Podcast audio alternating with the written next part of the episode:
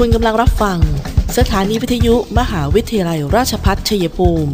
กระจายเสียงในระบบ FM Stereo Multiplex 98 MHz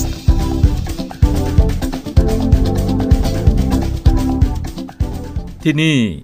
สถานีวิทยุกระจายเสียงเพื่อการศึกษา มหาวิทยาลัยราชพัฒชัยภูมิส่งกระจายเสียงในระบบ FM Stereo Multiplex ความถี่ 98 MHz จากนี้ไป อเชิญท่านติดตามรับฟังรายการ คุยกันบ่ายสองโมงดำเนินรายการโดยธนทรชัยวงศ์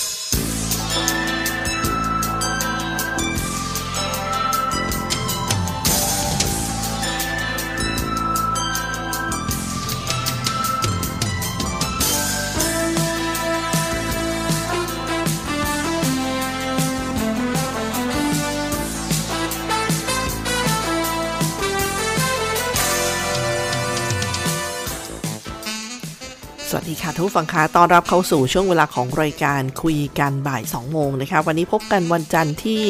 13 ธันวาคม พุทธศักราช 2564 ค่ะ ดิฉันตุ๊กธนาธรทำหน้าที่ดำเนินรายการนะคะ FM 98 MHz สถานีวิทยุมหาวิทยาลัยราชภัฏชัยภูมิค่ะ และที่หน้าแฟนเพจ Facebook CPRU Radio 98 MHz หรือจะติดตามทางวิทยุออนไลน์ CPRU Radio ก็ได้อีกทางหนึ่งค่ะ แล้วก็อย่าลืมติดตามพอดแคสต์คุยกันบ่าย 2 โมง ซึ่งฟังกันได้ตลอดนะคะทุกๆ EP ซึ่งฟัง ต้องการจะฟังกันเนี่ย ก็สามารถย้อนหลังเข้าไปติดตามกันได้กับข่าวสารในพื้นที่ของจังหวัดชัยภูมินะคะ แล้วก็ชาวราชพัฒด้วย ในช่วงวันหยุดที่ผ่านมาเป็นวันหยุดชดเชยอะเป็นวันหยุดของวันรัฐธรรมนูญขออภัยค่ะซึ่งเมื่อวันศุกร์ก็เป็นยาวมาเลยศุกร์เสาร์อาทิตย์ก็พอที่จะทำให้ท่านผู้ฟังเนี่ยอาพอจะขยับเดินทางไปที่นู่นที่นี่ได้บ้าง หรือได้พักผ่อนอาชำระสะสางเขาเรียกว่างานที่บ้านแล้วก็ตัวเองได้มากขึ้นนั่นเองนะคะ แต่ในวันหยุดที่ผ่านมาคือวันที่ 10 ธันวาคมก็คือ วันรัฐธรรมนูญค่ะท่านผู้ฟัง ก่อนที่ราชอาณาจักรไทยจะมีรัฐธรรมนูญนั้น ราชอาณาจักรไทยมีระบอบสมบูรณาญาสิทธิราช เป็นระบอบการปกครอง เมื่อวันที่ 24 มิถุนายน ปีพุทธศักราช 2475 ซึ่งถือว่าเป็นจุดเปลี่ยนสำคัญยิ่งค่ะในประวัติศาสตร์ไทย เชิงการเมืองการปกครอง คณะราษฎรก็ได้ทำการอภิวัตสยาม เพื่อเปลี่ยนแปลงการปกครองจากระบบสมบูรณาญาสิทธิราช มาเป็นระบอบประชาธิปไตยอันมีพระมหากษัตริย์ทรงเป็นประมุขค่ะ ซึ่งรัฐธรรมนูญฉบับปัจจุบันก็คือ รัฐธรรมนูญแห่งราชอาณาจักรไทย พุทธศักราช 2560 ซึ่งจัดร่างโดยคณะกรรมการร่างรัฐธรรมนูญในช่วงปี 2557 ถึงปี 2560 ค่ะ ซึ่งเป็นภายหลังจากการรัฐประหารในประเทศโดยคณะรักษาความสงบแห่งชาติ เมื่อวันที่ 22 พฤษภาคม 2557 นะคะ ซึ่งรัฐธรรมนูญฉบับนี้เนี่ย สมเด็จพระเจ้าอยู่หัวมหาวชิราลงกรณ์ได้ทรงลงพระปรมาภิไธยเมื่อวันที่ 6 เมษายนในปี 2560 ณ พระที่นั่งอนันตสมาคม พระราชวังดุสิต กรุงเทพมหานคร และมีพลเอกประยุทธ์จันโอชา นายกรัฐมนตรีเป็นผู้รับสนองพระราชองค์การในช่วงเวลานั้นนะคะทุกฟังคะสิ่งที่น่ายินดีก็คือประเทศไทยเราเนี่ยติดอันดับ 5 ของโลกในเรื่องของเป็นประเทศที่มีความมั่นคงทางสุขภาพนะคะหรือที่เรียกว่า global health security index นะคะซึ่งเป็นในปีนี้จากทั้งหมด 195 ประเทศนะคะนี่ก็เป็นเรื่องที่เขาเรียกว่า อย่างน้อยนะคะเราก็บอกว่าเป็นที่ในเรื่องของการจัดการทางด้านสาธารณสุข ที่ไปอันดับโลกได้เลยนะคะ ซึ่งอันดับหนึ่งของเอเชียจากการประเมินความพร้อมของประเทศ ในการรับมือของการแพร่ระบาดโรคติดต่อ ปี 2021 โดยมหาวิทยาลัยจอห์นจอห์นส์ฮอปกินส์นะคะโดยสหรัฐอเมริกา ก็มีคณะทำงานผู้เชี่ยวชาญจากทั่วโลก อย่างเช่น สถาบันนิวเคลียร์เทรด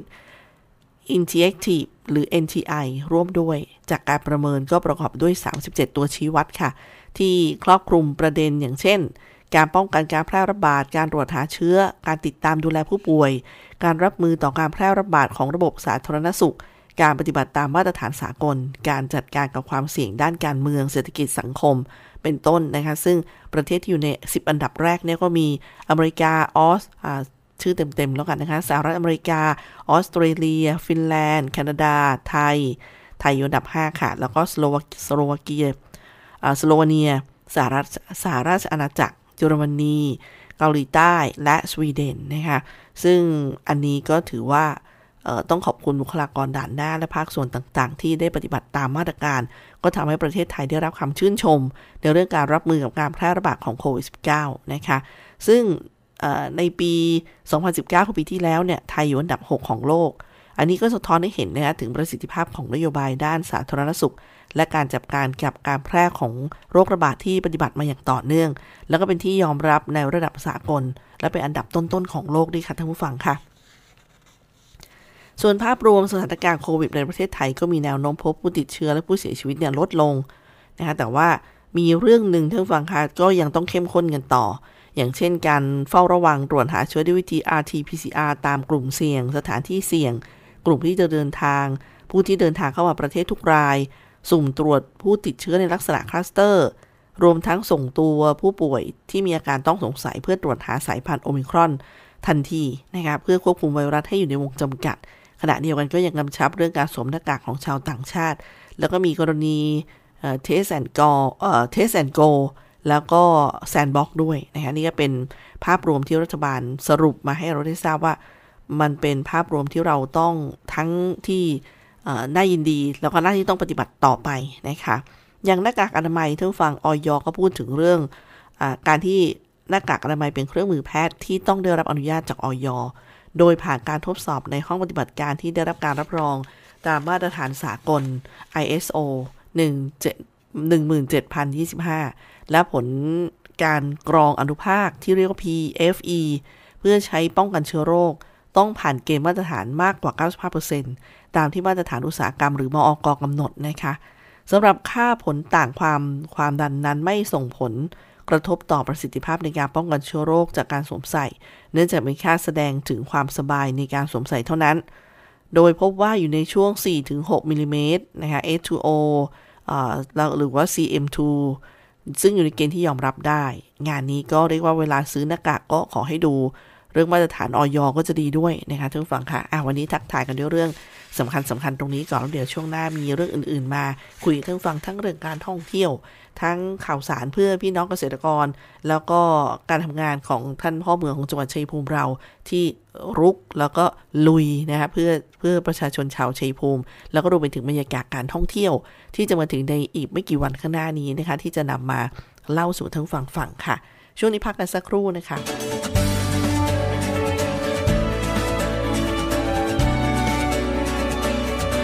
ในช่วงที่เราต้องต่อสู้กับวิกฤตโควิด -19 นี้ ผมขอฝากไปถึงพี่น้องประชาชน คนไทยทุกคน เมื่อวัคซีนมาถึงท่านแล้ว ร่วมมือกันไปฉีดวัคซีนกันนะครับ เพื่อตัวท่าน ครอบครัวท่าน คนที่ท่านรัก เพื่อสังคมและประเทศไทยของเรา และทุกคนจะได้กลับมามีชีวิตปกติโดยเร็ว ประเทศกลับมาเข้มแข็ง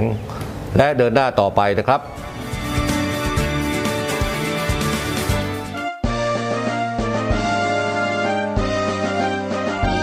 มหาวิทยาลัยราชภัฏชัยภูมิรับสมัครนักศึกษาใหม่ ระดับปริญญาตรี ภาคเรียนที่1ทับ2565 รอบแฟ้มสะสมผลงาน portfolio จำนวนที่รับสมัคร คณะศิลปศาสตร์และวิทยาศาสตร์ สาขาวิชาวิทยาการคอมพิวเตอร์รับ 60 คน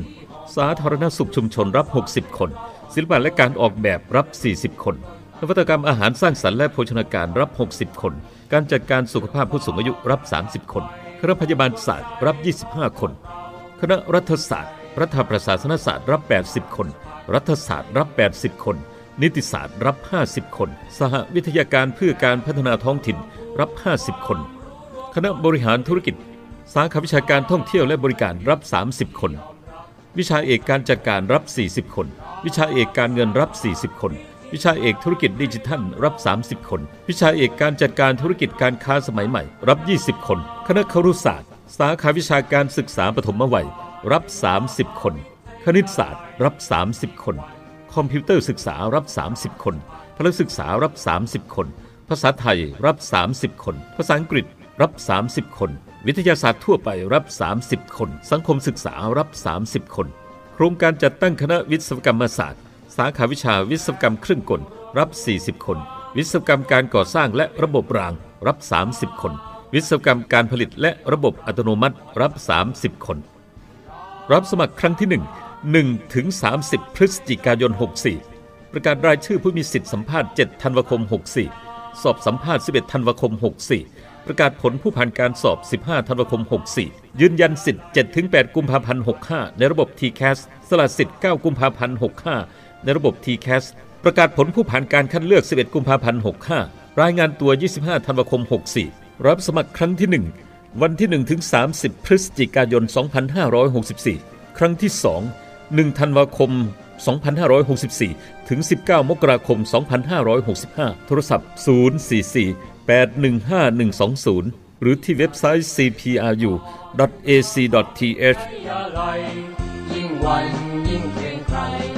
ชพัฒชัยภูมิ คุณเขาที่หอมล้อมดุจสั่งสอนให้เราอ่อนโยน ประดูต้นตั้งตรงให้มันคงความรู้ความดีทุกฝั่งคะในช่วงที่ 2 นะคะ เราก็มาติดตามเรื่องการเที่ยวงานกาชาติออนไลน์นะคะซึ่งก็จะถึงวันที่ 27 ธันวาคมนี้นะคะเป็นงานกาชาติที่เราเคยไปเที่ยวที่สวนน้ำพรที่กรุงเทพมหานคร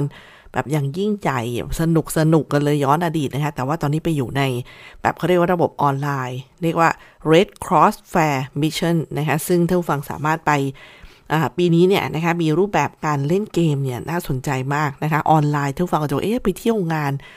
จะได้ลุ้นอะไรเนี่ยนะคะลุ้นรถยนต์ยังได้ท่านฟังคะคือไปเล่นเกมที่เรียกว่า อ่าเป็นตารางอะท่านผู้ฟังคะไปที่นั่นที่นี่ให้ครบนะคะ แล้วฝ่าด่านได้เนี่ยนะลุ้นรับรางวัลใหญ่เป็นรถยนต์ MG5 1 รางวัล แล้วก็ยังมีรางวัลอื่น ๆ อีกเพียบเลยนะคะเอ่อก็อดใจรออีกนิดนึง แล้วมาพิชิตภารกิจไปพร้อม ๆ กัน นี่เป็นงาน redcrossfair.com ท่านผู้ฟังเข้าไปเลยนะคะ ถึง 27 ธันวาคมนี้ ส่วนข่าวเรื่องสถานที่ท่องเที่ยวอย่างมอหินขาว หลายท่านก็บอกเอ๊ะปิดหรือเปิดนะคะจริงๆแล้วปิดชั่วคราวนะคะ10-17 ธันวาคมเนี่ยเป็นการปิด เฉพาะมอหินขาวตรงอ่าผาหัวหน้าอะไรเงี้ยนะคะ ตรงหินท่าแท่งเเขาบอกว่าวันหยุดยาววางแผนเที่ยวคือ walk in ได้เลย โดย 10-17เนี่ยปิดเฉพาะช่วงนี้เท่านั้นนะคะท่านผู้ฟังคะแล้ว 18 ก็ เพื่อปรับปรุงภูมิทัศน์ แล้วก็จะเปิดทำการอีกครั้งหนึ่งเนี่ยในวันที่ 18 ธันวาคม สอบถามเพิ่มเติมนะคะเพื่อจะได้ไม่พลาดแล้วอย่าลืมจองคิวผ่านแอปพลิเคชัน QQ ด้วยนะคะ QUE แล้วก็ Q นะคะผ่านแอปตัวนี้ค่ะในเรื่องของการป้องกันโควิดนะคะไปที่เพจอุทยานแห่งชาติพูเลนคา หรือจะเป็นที่หมายเลขโทรศัพท์ 093 093 9193 093 093 9193 อีกหมายเลขนะคะ 096 401 9650 096 401 9650 ค่ะ ส่วนรณรงค์กันตอนนี้ก็คือวัคซีนมาแล้วนะคะ โอ้โห หลากหลายมากทั้งไฟเซอร์โมเดอร์นานะคะท่านผู้ฟังก็ไปกันได้แอสตราเซเนกาก็ยังมี เพียงแต่ว่าท่านผู้ฟังสตาร์ทที่แบบไหนสูตรไหน อันนี้ปรึกษาทางโรงพยาบาลได้เลยนะคะ ติดต่อที่โรงพยาบาลใกล้บ้าน คือตอนนี้วัคซีนมาเพียงพอมาแล้วท่านฟังโทรสอบถามได้นะคะโรงพยาบาลชัยภูมิสำนักงานสาธารณสุขในพื้นที่ของท่านค่ะ ก็อย่าลังเลค่ะฉีดวัคซีนเพื่อตัวคุณเองนะคะ ส่วนติดตามท่านผู้ว่าราชการจังหวัดชัยภูมิลงพื้นที่นะคะเร่งสร้างบ้านให้เสร็จภายใน 7 วันสำหรับครอบครัวคุณยาย8อายุ 86 กับลูกๆหลานๆ5ชีวิตที่เป็นข่าวกัน ว่าต้องรอนแรมนะคะเพราะว่ามีความไม่ปลอดภัยภายในครอบครัวตัวเอง ก็ผู้ว่าก็ช่วยแหละนะคะท่านผู้ว่าไกลสอนกองฉลาด ผู้ว่าราชการจังหวัดชัยภูมิพร้อมหน่วยงานที่เกี่ยวข้องก็ลงไปในพื้นที่บ้านที่ถูกไฟไหม้บริเวณซอยหลังอู่คราวบริการที่ตำบลหนองนาแซง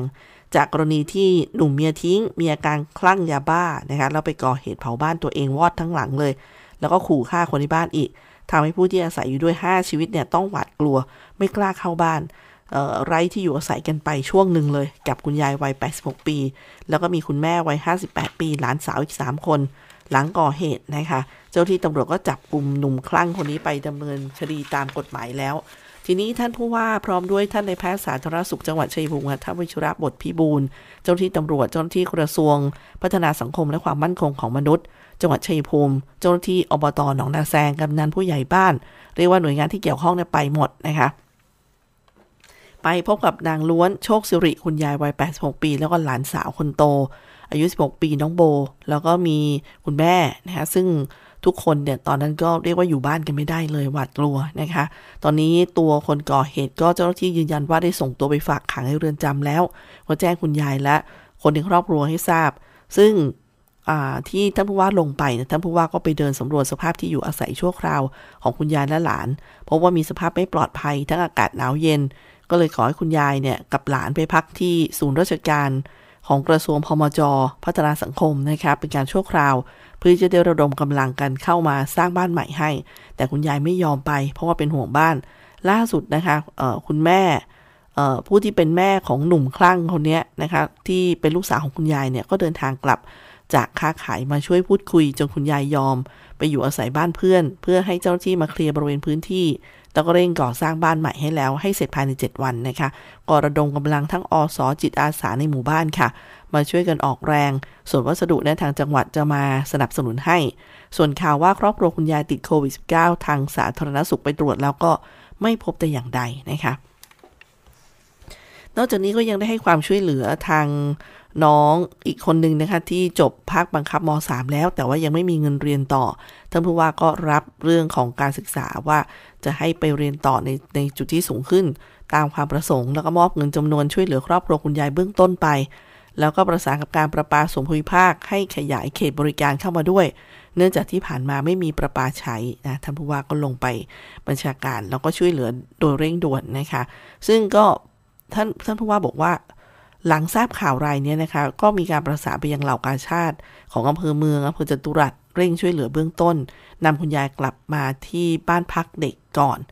แล้วก็เมื่อเช้าเหล่ากาชาติก็นำสิ่งของบรรเทาทุกข์เนี่ยไปช่วยเหลือเบื้องต้นเหมือนกัน จากเหตุการณ์นี้หลายหน่วยงานก็มีความเป็นห่วงค่ะ โดยเฉพาะซึ่งทางท่านนายกรัฐมนตรี รัฐมนตรีว่าการกระทรวงมหาดไทยนะคะก็อยากลงมาดูนะ เพราะว่าโดยเฉพาะเรื่องการสร้างที่อยู่อาศัยในเบื้องต้นก็หาเรือคุณยายแล้ว แล้วก็จะรื้อบ้านหลังที่ไฟไหม้ออกแล้วก็สร้างใหม่นะคะ ซึ่งสภาพเนี้ยนอกจากจะเป็นอันตรายแล้วยังส่งผลกระทบด้านจิตใจ คุณยายก็ชี้จุดที่จะดำเนินการก่อสร้างบ้านใหม่ให้ แล้วก็ดำเนินการร่วมกับทางอำเภออบต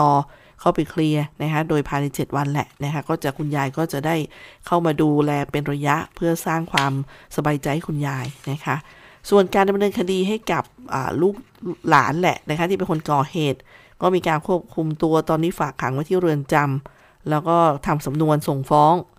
คุณคุยกับคุณยายก็ทราบคุณลูกชายยายเนี่ยมีประวัติติดเคยติดยาเสพติด ตอนจับกลุ่มได้ก็ทำการตรวจหาสารเสพติดแต่ไม่พบ ก็น่าจะเป็นปัญหาเรื่องเป็นผู้ป่วยโรคจิตจากการเสพยานะคะซึ่งทีมคุณหมอจากสาธารณสุขก็ส่งจิตแพทย์ไป ที่เรือนจำเพื่อประเมินสภาพจิตใจอีกครั้งหนึ่ง ก็ปรากฏว่าพอไปทราบประวัติจริงๆก็เป็นคนดี แต่ว่าพอใช้ยา แล้วก็เรื่องของครอบครัวเอ่ยนะคะครอบครัวภรรยาทิ้ง ก็ทำให้หันให้หันมายังยาเสพติดอีก อันนี้ก็เป็นเรื่องที่ต้องแก้ไขกันต่อไปผู้ฟังค่ะ ให้กำลังใจกับทุกฝ่ายนะคะทั้งคนทำงานด้วย เดี๋ยวพักกันสักครู่ค่ะท่านผู้ฟัง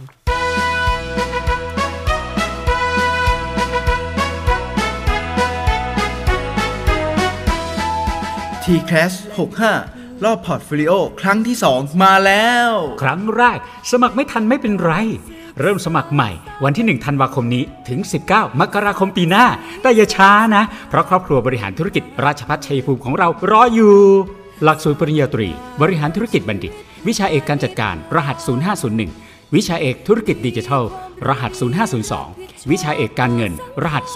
0503 วิชาเอกการจัดการธุรกิจการค้าสมัยใหม่ รหัส 0504 และสาขาวิชาการท่องเที่ยวและบริการ รหัส 0505 ยืนยันการสมัครวันนี้รับฟรีกระเป๋าผ้า CPBS Big Bag สีชมพูสุดคูลมาสมัครกันเยอะๆนะครับ พี่ๆรออยู่ชมพูชูช่ออ่อนหวานกลีบดอกกดงามรูปเด่นคล้ายดวงใจบริหารธุรกิจ สามัคคีสดใส ประดับทินดา สร้างชัยภูมิพิรม มหาวิทยาลัยราชพัฒชัยภูมิ เปิดรับสมัครนักศึกษาหลักสูตร วิศวกรรมศาสตร์ สาขาวิชาวิศวกรรมการผลิต โดยมุ่งเน้น ในการเพิ่มทักษะความรู้ด้านวิศวกรรมศาสตร์ ให้กับนักศึกษา ในระดับวิชาชีพชั้นสูง ทางด้านวิศวกรรมศาสตร์ขยายโอกาสทางการศึกษา ด้านวิศวกรรมศาสตร์ ให้กับเยาวชนในท้องถิ่น และพื้นที่ใกล้เคียง เพิ่มศักยภาพแก่ประชาชนในท้องถิ่น ให้ดำรงชีพ โดยพึ่งพาตนเอง พร้อมทั้งเสริมสร้างสมรรถนะในวิชาชีพอย่างเป็นรูปธรรม สอบถามโทร 085 102 0491 087 456 9889 และ 082 453 3052 หรือที่เว็บไซต์ cpru.ac.th มิติใหม่แห่งการศึกษา มหาวิทยาลัยราชภัฏชัยภูมิ มุ่งสร้างบัณฑิตคุณภาพ จากอุตสาหกรรมภูมิภาค สู่อุตสาหกรรมอาเซียน และส่งเสริมการพัฒนาท้องถิ่น เปิดรับสมัครแล้ว โรงเรียนสาธิตมหาวิทยาลัยราชพัฒชัยภูมิแผนกประถมศึกษา รับป .1 อายุ 5 ปี 6 เดือนขึ้นไป รับป .2 อายุ 6 ปี 6 เดือนขึ้นไป และจบการศึกษาระดับป .1 แล้ว จัดการเรียนการสอนด้วยระบบการเรียน 3 ภาษา ภาษาอังกฤษ ภาษาไทย ภาษาจีน เรียนภาษาอังกฤษกับครูชาวต่างชาติเจ้าของภาษา ใช้ภาษาอังกฤษเป็นสื่อการสอนทุกรายวิชา ยกเว้นภาษาไทย และสังคมศึกษา ระบบที่เลี้ยงหนึ่งต่อหนึ่งเรียนกีฬากอล์ฟ ติดต่อสอบถามได้ที่โรงเรียนสาธิตมหาวิทยาลัย ราชพัฒชัยภูมิ แผนกประถมศึกษา โทรศัพท์ 093 561 1465 086 246 4641 และ 081 360 0062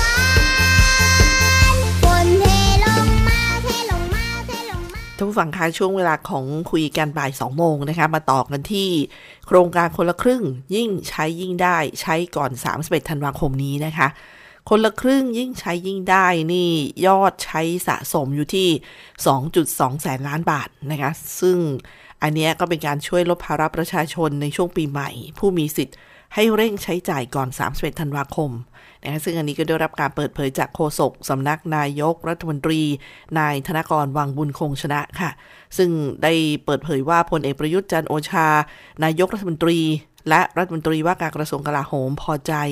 มาตรการใช้จ่ายลดค่าครองชีพ จากการแพร่ระบาดของโควิด -19 ของรัฐ โดยเฉพาะโครงการคนละครึ่งยิ่งใช้ยิ่งได้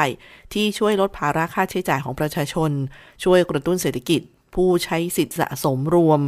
41.38 ล้านคนนะคะ ยอดใช้จ่ายก็สะสมรวมอยู่ที่ 223,827 ล้านบาท ก็แบ่งเป็นโครงการคนละครึ่งเฟส3มีผู้ใช้สิทธิสะสมที่ 26.27 ล้านคน ยอดใช้จ่ายสะสมที่ 194,852 ล้านบาท แบ่งเป็นส่วนที่ประชาชนจ่ายสะสมนะคะ 99,062.5 ล้านบาท และรัฐร่วมจ่ายสะสมอยู่ที่ 95,789.7 ล้านบาท ส่วนโครงการยิ่งใช้ยิ่งได้นะคะมีผู้ใช้สิทธิสะสม 91,952 คน ยอดใช้จ่ายส่วนประชาชน 3,764 ล้านบาท แล้วก็ยอดใช้จ่ายด้วย e-voucher สะสม 241.8 ล้านบาท โครงการเพิ่มกำลังซื้อให้แก่ผู้มีบัตรสวัสดิการแห่งรัฐ มีผู้ใช้สิทธิสะสม 13.55 ล้านคน ยอดใช้จ่ายสะสมอยู่ที่ 22,933.8 ล้านบาท และโครงการเพิ่มกำลังซื้อให้แก่ผู้ที่ต้องการ ความช่วยเหลือพิเศษ มีผู้ใช้สิทธิสะสมอยู่ที่ 1.47 ล้านคน ยอดใช้จ่ายสะสม 2,035.4 ล้านบาท ผู้ประกอบการร้านอาหารในโครงการคนละครึ่ง ระยะที่ 3 นะคะ และโครงการยิ่งใช้ยิ่งได้ ที่ผ่านผู้ให้บริการ Food Delivery Platform ล่าสุดมีจำนวนกว่า 80,000 รายนะคะประชาชนสามารถใช้จ่าย โครงการนี้ได้ถึง 31 ธันวาคมนี้ค่ะท่านผู้ฟังคะชัยภูมิเรามีการเปิดแหล่งเรียนรู้ผืนดินจากศาสตร์พระราชาในโรงเรียนแล้วนะคะ ตอนนี้ที่โรงเรียนบ้านใหม่สามัคคีตำบลห้วยแย้ อำเภอหนองบัวระเวสังกัดสำนักสำนักงานเขตพื้นที่การศึกษา ประถมศึกษาชัยภูมิเขต 3 ค่ะ โดยนายประวิทย์ยรินผู้อำนวยการสพปชัยภูมิเขต 3 เป็นประธาน การจัดนิทรรศการวันดินโลก 5 ธันวาคม 2564 เรียนรู้ผืนดินจากศาสตร์พระราชาประจำปี 2564 และเปิดป้ายตลาดนัดพอเพียง ซึ่งทางโรงเรียนก็นำโดยนายนรงดวงพรมค่ะ ท่านผู้อำนวยการโรงเรียนบ้านใหม่สามัคคี พร้อมหน่วยงานหน่วยงานต่างๆ ผู้ปกครอง ก็น้อมนำได้มีการน้อมนำโครงการสืบสานศาสตร์พระราชา สู่การพัฒนาอย่างยั่งยืนมาดำเนินการ เพื่อเป็นแหล่งเรียนรู้ตามหลักปรัชญาเศรษฐกิจพอเพียงให้กับนักเรียน ครู ผู้ปกครองและคนในชุมชน รวมไปถึงประชาชนที่สนใจค่ะ โดยเฉพาะเด็กนักเรียนที่มีแหล่งเรียนรู้นอกห้องเรียน ได้ลงมือทำร่วมกับผู้ปกครอง ทั้งศึกษาเรื่องดินเรื่องน้ำเรื่องการปลูกพืชผักเลี้ยงปลาเลี้ยงกบ ผลผลิตที่ได้ก็นำไปเข้าโครงการอาหารกลางวันของโรงเรียน บางส่วนก็จำหน่ายเป็นรายได้ดำเนินการต่อเนื่องมาหลายปีค่ะ จนที่นี่ได้รับรางวัล สถานศึกษาต้นแบบสืบสารศาสตร์พระราชา สู่การพัฒนาที่ยั่งยืน จากสพปชัยภูมิเขต 3 และรางวัลสถานศึกษาที่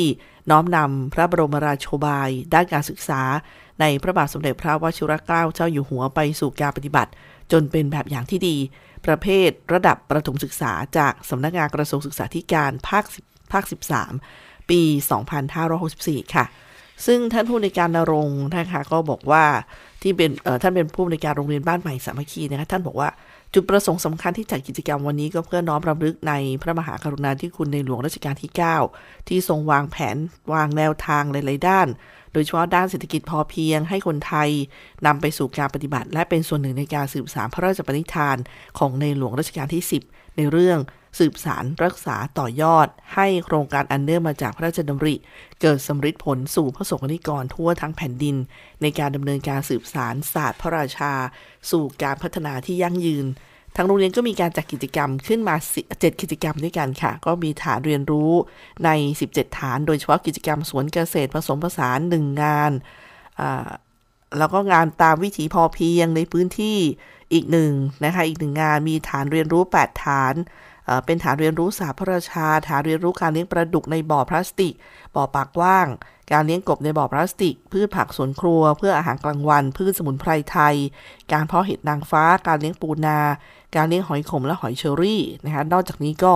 ในบริเวณใกล้กันก็ยังมีฐานเรียนอีก 10 ฐานนะคะเป็นเกี่ยวกับสวนผักผลไม้สวนกล้วย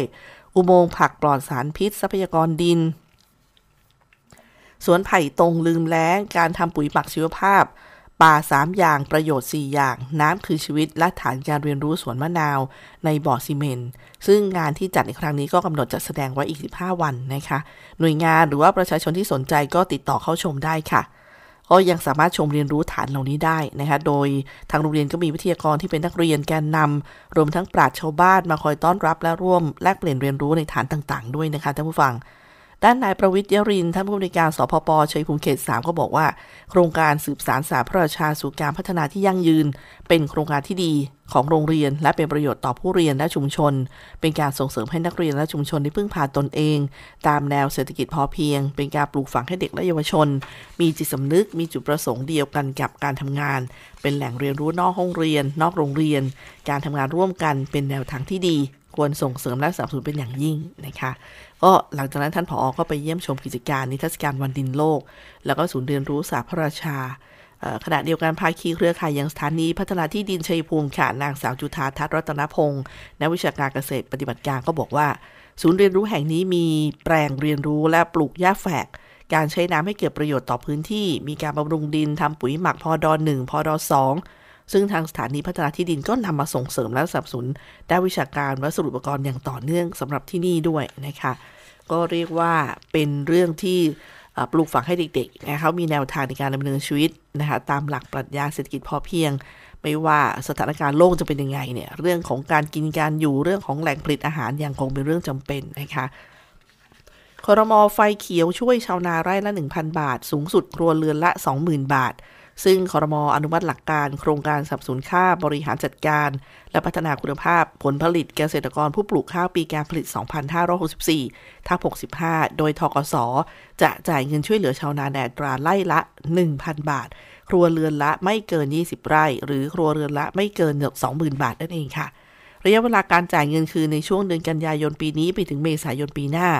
พื่อเป็นการบรรเทาความเดือดร้อนของชาวนาจากสถานการณ์ต่างๆ ที่ทำให้ต้นทุนการผลิตสูงขึ้น อย่างภัยแล้งน้ำท่วมโรคระบาดนะครับแล้วก็เพื่อให้ชาวนามีเงินทุนในการพัฒนาคุณภาพการผลิต รวมไปถึงใช้จ่ายหมุนเวียนกระตุ้นเศรษฐกิจฐานราก โครงการนี้ครอบคลุมชาวนาที่ขึ้นทะเบียนกับกรมส่งเสริมการเกษตรประมาณ 4.69 ล้านครัวเรือนทั่วประเทศค่ะท่านผู้ฟัง ช่วงนี้พักกันสักครู่ค่ะ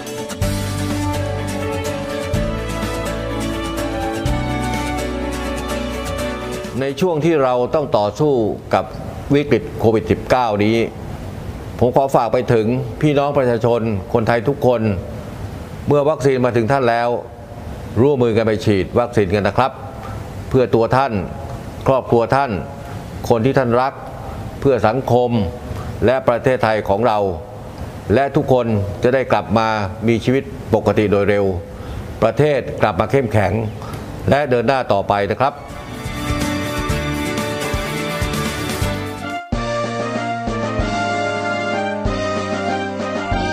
มหาวิทยาลัยราชพัฒชัยภูมิรับสมัครนักศึกษาใหม่ ระดับปริญญาตรี ภาคเรียนที่1ทับ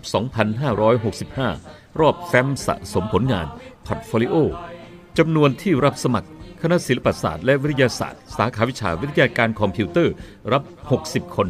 สาธารณสุขชุมชนรับ 60 คน ศิลปะและการออกแบบรับ 40 คนนวัตกรรมอาหารสร้างสรรค์และโภชนาการรับ 60 คน การจัดการสุขภาพผู้สูงอายุรับ 30 คน คณะพยาบาลศาสตร์รับ 25 คน คณะรัฐศาสตร์ รัฐประศาสนศาสตร์รับ 80 คน รัฐศาสตร์รับ 80 คน นิติศาสตร์รับ 50 คน สหวิทยาการเพื่อการพัฒนาท้องถิ่นรับ 50 คน คณะบริหารธุรกิจ สาขาวิชาการท่องเที่ยวและบริการรับ 30 คน วิชาเอกการจัดการรับ 40 คน วิชาเอกการเงินรับ 40 คน วิชาเอกธุรกิจดิจิทัลรับ 30 คน วิชาเอกการจัดการธุรกิจการค้าสมัยใหม่ รับ 20 คน คณะครุศาสตร์ สาขาวิชาการศึกษาปฐมวัย รับ 30 คน คณิตศาสตร์ รับ 30 คน คอมพิวเตอร์ศึกษารับ 30 คนพลศึกษารับ 30 คน ภาษาไทยรับ 30 คน ภาษาอังกฤษรับ 30 คน วิทยาศาสตร์ทั่วไปรับ 30 คน สังคมศึกษารับ 30 คน โครงการจัดตั้งคณะวิศวกรรมศาสตร์ สาขาวิชาวิศวกรรมเครื่องกลรับ 40 คน วิศวกรรมการก่อสร้างและระบบรางรับ 30 คน วิศวกรรมการผลิตและระบบอัตโนมัติรับ 30 คน รับสมัครครั้งที่ 1 1ถึง30 พฤศจิกายน 64 ประกาศรายชื่อผู้มีสิทธิสัมภาษณ์ 7 ธันวาคม 64 สอบสัมภาษณ์ 11 ธันวาคม 64 ประกาศผลผู้ผ่านการสอบ 15 ธันวาคม 64 ยืนยันสิทธิ์7-8กุมภาพันธ์ 65 ในระบบ TCAS สละสิทธิ์ 9 กุมภาพันธ์ 65 ในระบบ TCAS ประกาศผลผู้ผ่านการคัดเลือก 11 กุมภาพันธ์ 65 รายงานตัว 25 ธันวาคม 64 รับสมัครครั้งที่ 1 วันที่ 1 ถึง 30 พฤศจิกายน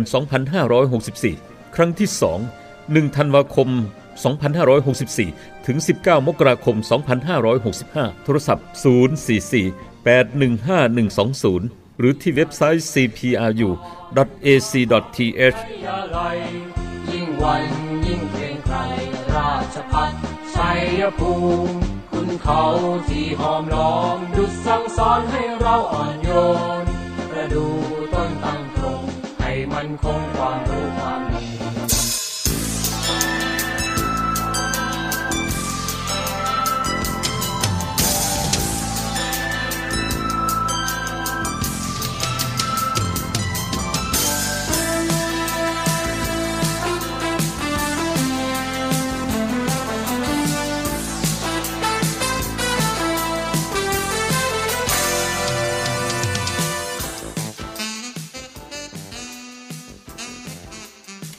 เดินทางมาถึงช่วงท้ายรายการของคุยกันบ่าย2โมงสำหรับวันนี้แล้วนะคะท่านผู้ฟังค่ะ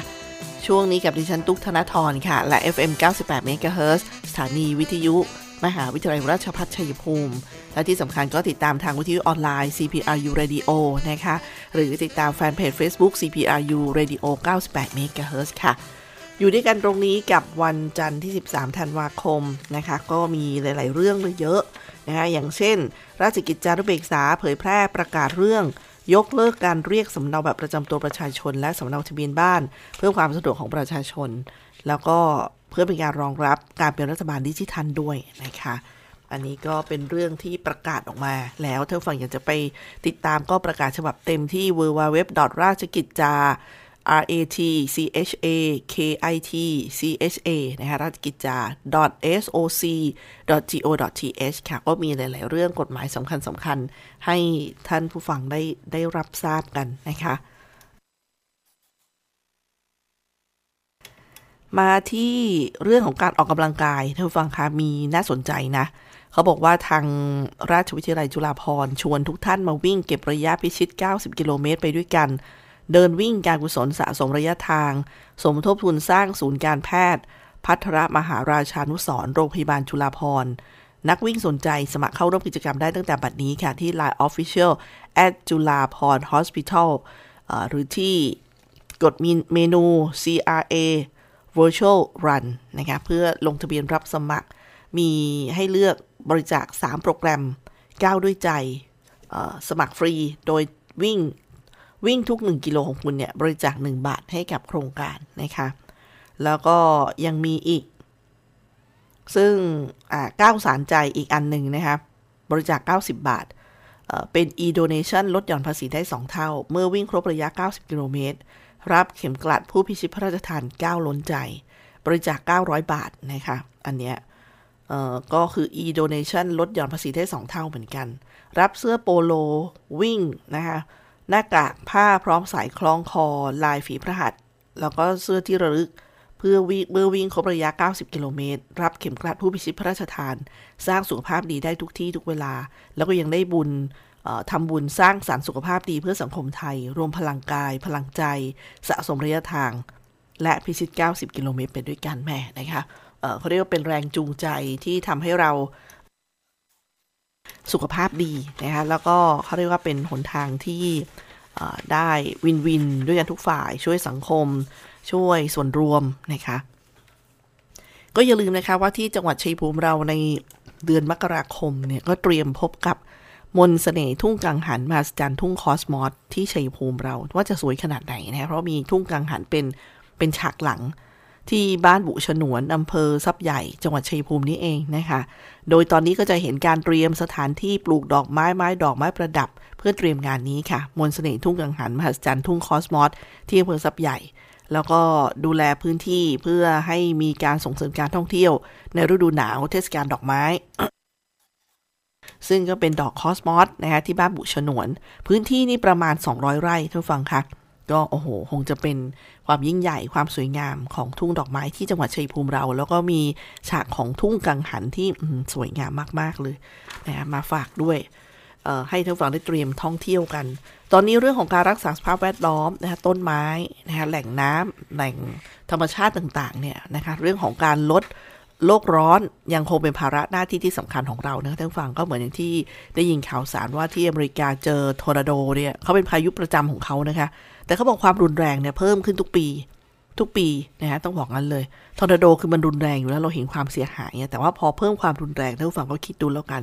ติดตามข่าวสารก็จะทราบว่า เรื่องของสภาพแวดล้อม เรื่องของผลกระทบทางธรรมชาติเนี่ยมันกำลังเข้ามามีบทบาทนะเหมือนอย่างเราเอ๊ะน้ำท่วมฝนตกนะเรื่องของฤดูกาลอะไรต่างๆเนี่ยก็ขอให้เราเนี่ยมุ่งมั่นนะคะในเรื่องอย่างเช่นการปลูกป่าการลดการใช้ผลิตภัณฑ์ที่ ทำให้โลกร้อนนะคะการลดใช้คาร์บอนอะไรประมาณนี้นะคะ ทุกๆ เรื่องที่องค์กรบ้านเราชุมชนเราสามารถเริ่มต้นได้ ก็ต้องลงมือกันแล้วนะคะทุกฟังครับมีข่าวส่งท้ายช่วงนี้ฝากพี่น้องเกษตรกรค่ะว่าทำไมปลาว่ายน้ำบิดตัวไปมาหมุนควง ตีลังกาว่ายน้ำหัวทิ่มขาดการทรงตัวแล้วก็ตายในตอนเช้านะคะ อันนี้กรมประมงเตือนเกษตรกรให้เฝ้าระวังโรคระบาดปลาในสภาพอากาศในช่วงฤดูหนาวค่ะ ซึ่งท่านรองอธิบดีกรมประมงนายเฉลิมชัยสุวรรณรักค่ะ เปิดเผยว่าจากการที่กรมอุตุนิยมวิทยาได้ออกประกาศว่าประเทศไทย จะเริ่มเข้าสู่ฤดูหนาวตั้งแต่พฤศจิกายนเป็นต้นมา ซึ่งภาวะอากาศหนาวจะส่งผลกระทบต่อการเลี้ยงสัตว์น้ำเนื่องจากจะทำให้สัตว์น้ำได้กินอาหารน้อยลง ภูมิต้านทานต่ำสุขภาพอ่อนแอ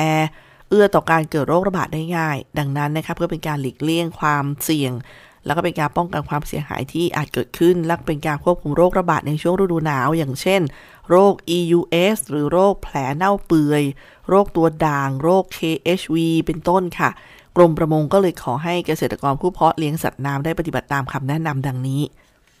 หนึ่งนะคะเกษตรกร ควรวางแผนระยะเวลาการเลี้ยงปลาให้อยู่ในช่วงที่เหมาะสม หรือว่าควรงดเว้นการเลี้ยงปลาในช่วงฤดูหนาวนั่นเองค่ะ 2.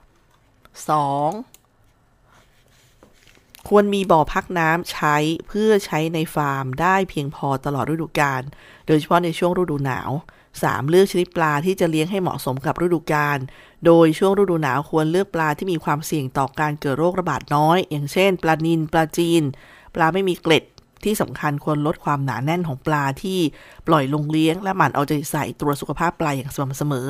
4. ควบคุมปริมาณการให้อาหารอย่างเหมาะสม ลดปริมาณอาหารที่จะให้ลง 10-15%เลยนะคะ เนื่องจากช่วงอุณหภูมิต่ำเนี่ยปลาจะกินอาหารน้อยลง ถ้าหากมีปริมาณอาหารเหลือ จะสะสมตามพื้นบ่อ ส่งผลให้น้ำเน่าเสีย เกิดก๊าซพิษ แล้วก็มีผลกระทบต่อสุขภาพปลา ทั้งนี้นะคะอาจมีการเสริมวิตามินซีในอาหาร 1-2%โดยน้ำหนักนะคะจะช่วยเสริมสร้างความแข็งแรง ต้านทานโรค และลดความเครียดของปลาได้ 5. ควบคุมคุณภาพน้ำในบ่อ โดยใช้ปูนขาวในอัตรา 60-100 กิโลกรัมต่อบ่อ ขนาด 1 ไร่ หรือนำเกลือแกงเนี่ยมาละลายน้ำสาดให้ทั่วบ่อประมาณ 100-150 กิโลกรัมต่อไร่ค่ะ 6. นะคะ ควรหากพบมีปลาที่เลี้ยงป่วย หรือมีอาการผิดปกติ ควรแยกออกไปเลี้ยงแล้วก็รักษาต่างหาก กรณีป่วยหนักอาจทำลายทิ้ง เพื่อป้องกันการแพร่ระบาดของโรคในวงกว้าง ทั้งนี้หากกรณีปลาในแหล่งน้ำธรรมชาติมีความผิดปกติ ให้รีบปิดทางน้ำเข้า และหยุดการเติมน้ำจากธรรมชาติเข้ามาในบ่อทันที 7. หากไม่สามารถเปลี่ยนถ่ายน้ำได้ในช่วงระหว่างการเลี้ยง ให้ควบคุมปริมาณการให้อาหาร 8. หากพบว่าน้ำในบ่อเริ่มเน่าเสีย โดยสังเกตมีก๊าซผุดขึ้นมาจากพื้นบ่อ ให้ใช้เกลือสาดบริเวณดังกล่าวประมาณ 200-300 กิโลกรัม ต่อบ่อขนาดหนึ่งไร่ 9. หากพบปลาตายในบ่อเลี้ยง ให้กำจัดโดยการฝังหรือเผา 10. เมื่ออากาศเริ่มเข้าสู่ ภาวะที่เหมาะสม คืออุณหภูมิของน้ำสูงขึ้น และพบว่าปลาในธรรมชาติเป็นปกติไม่มีอาการป่วย ควรเปลี่ยนถ่ายน้ำตามความเหมาะสม แล้วก็ให้อาหารปลาได้ตามปกติทั้งนี้นะคะเกษตรกรผู้เพาะเลี้ยงสัตว์น้ำควรหมั่นสังเกตและดูแลสัตว์น้ำในช่วง ฤดูหนาวอย่างใกล้ชิด หากพบมีสัตว์น้ำป่วย หรือว่ามีอาการผิดปกติ สามารถแจ้งหรือว่าขอรับคำปรึกษาได้ที่สำนักงานประมงจังหวัดชัยภูมิ หรือที่ศูนย์วิจัย และพัฒนาการเพาะเลี้ยงสัตว์น้ำชายฝั่งน้ำจืดในพื้นที่ใกล้บ้านท่าน หรือกองวิจัยและพัฒนาสุขภาพสัตว์น้ำกรุงเทพมหานครก็ได้นะคะก็ติดต่อได้ที่ 02-579-4122 แล้วก็มี Line ID 443KVKWE ด้วยนะคะ นี่ก็เป็น ข่าวส่งท้ายฝากพี่น้องเกษตรกรที่เลี้ยงปลากันในช่วงฤดูกาลนี้ด้วยนะคะ ขอบคุณทุกฟังที่ให้เกียรติติดตามรับฟังค่ะ ดิฉันตุ๊กธนทรทำหน้าที่ดำเนินรายการลาไปก่อนนะคะ สวัสดีค่ะ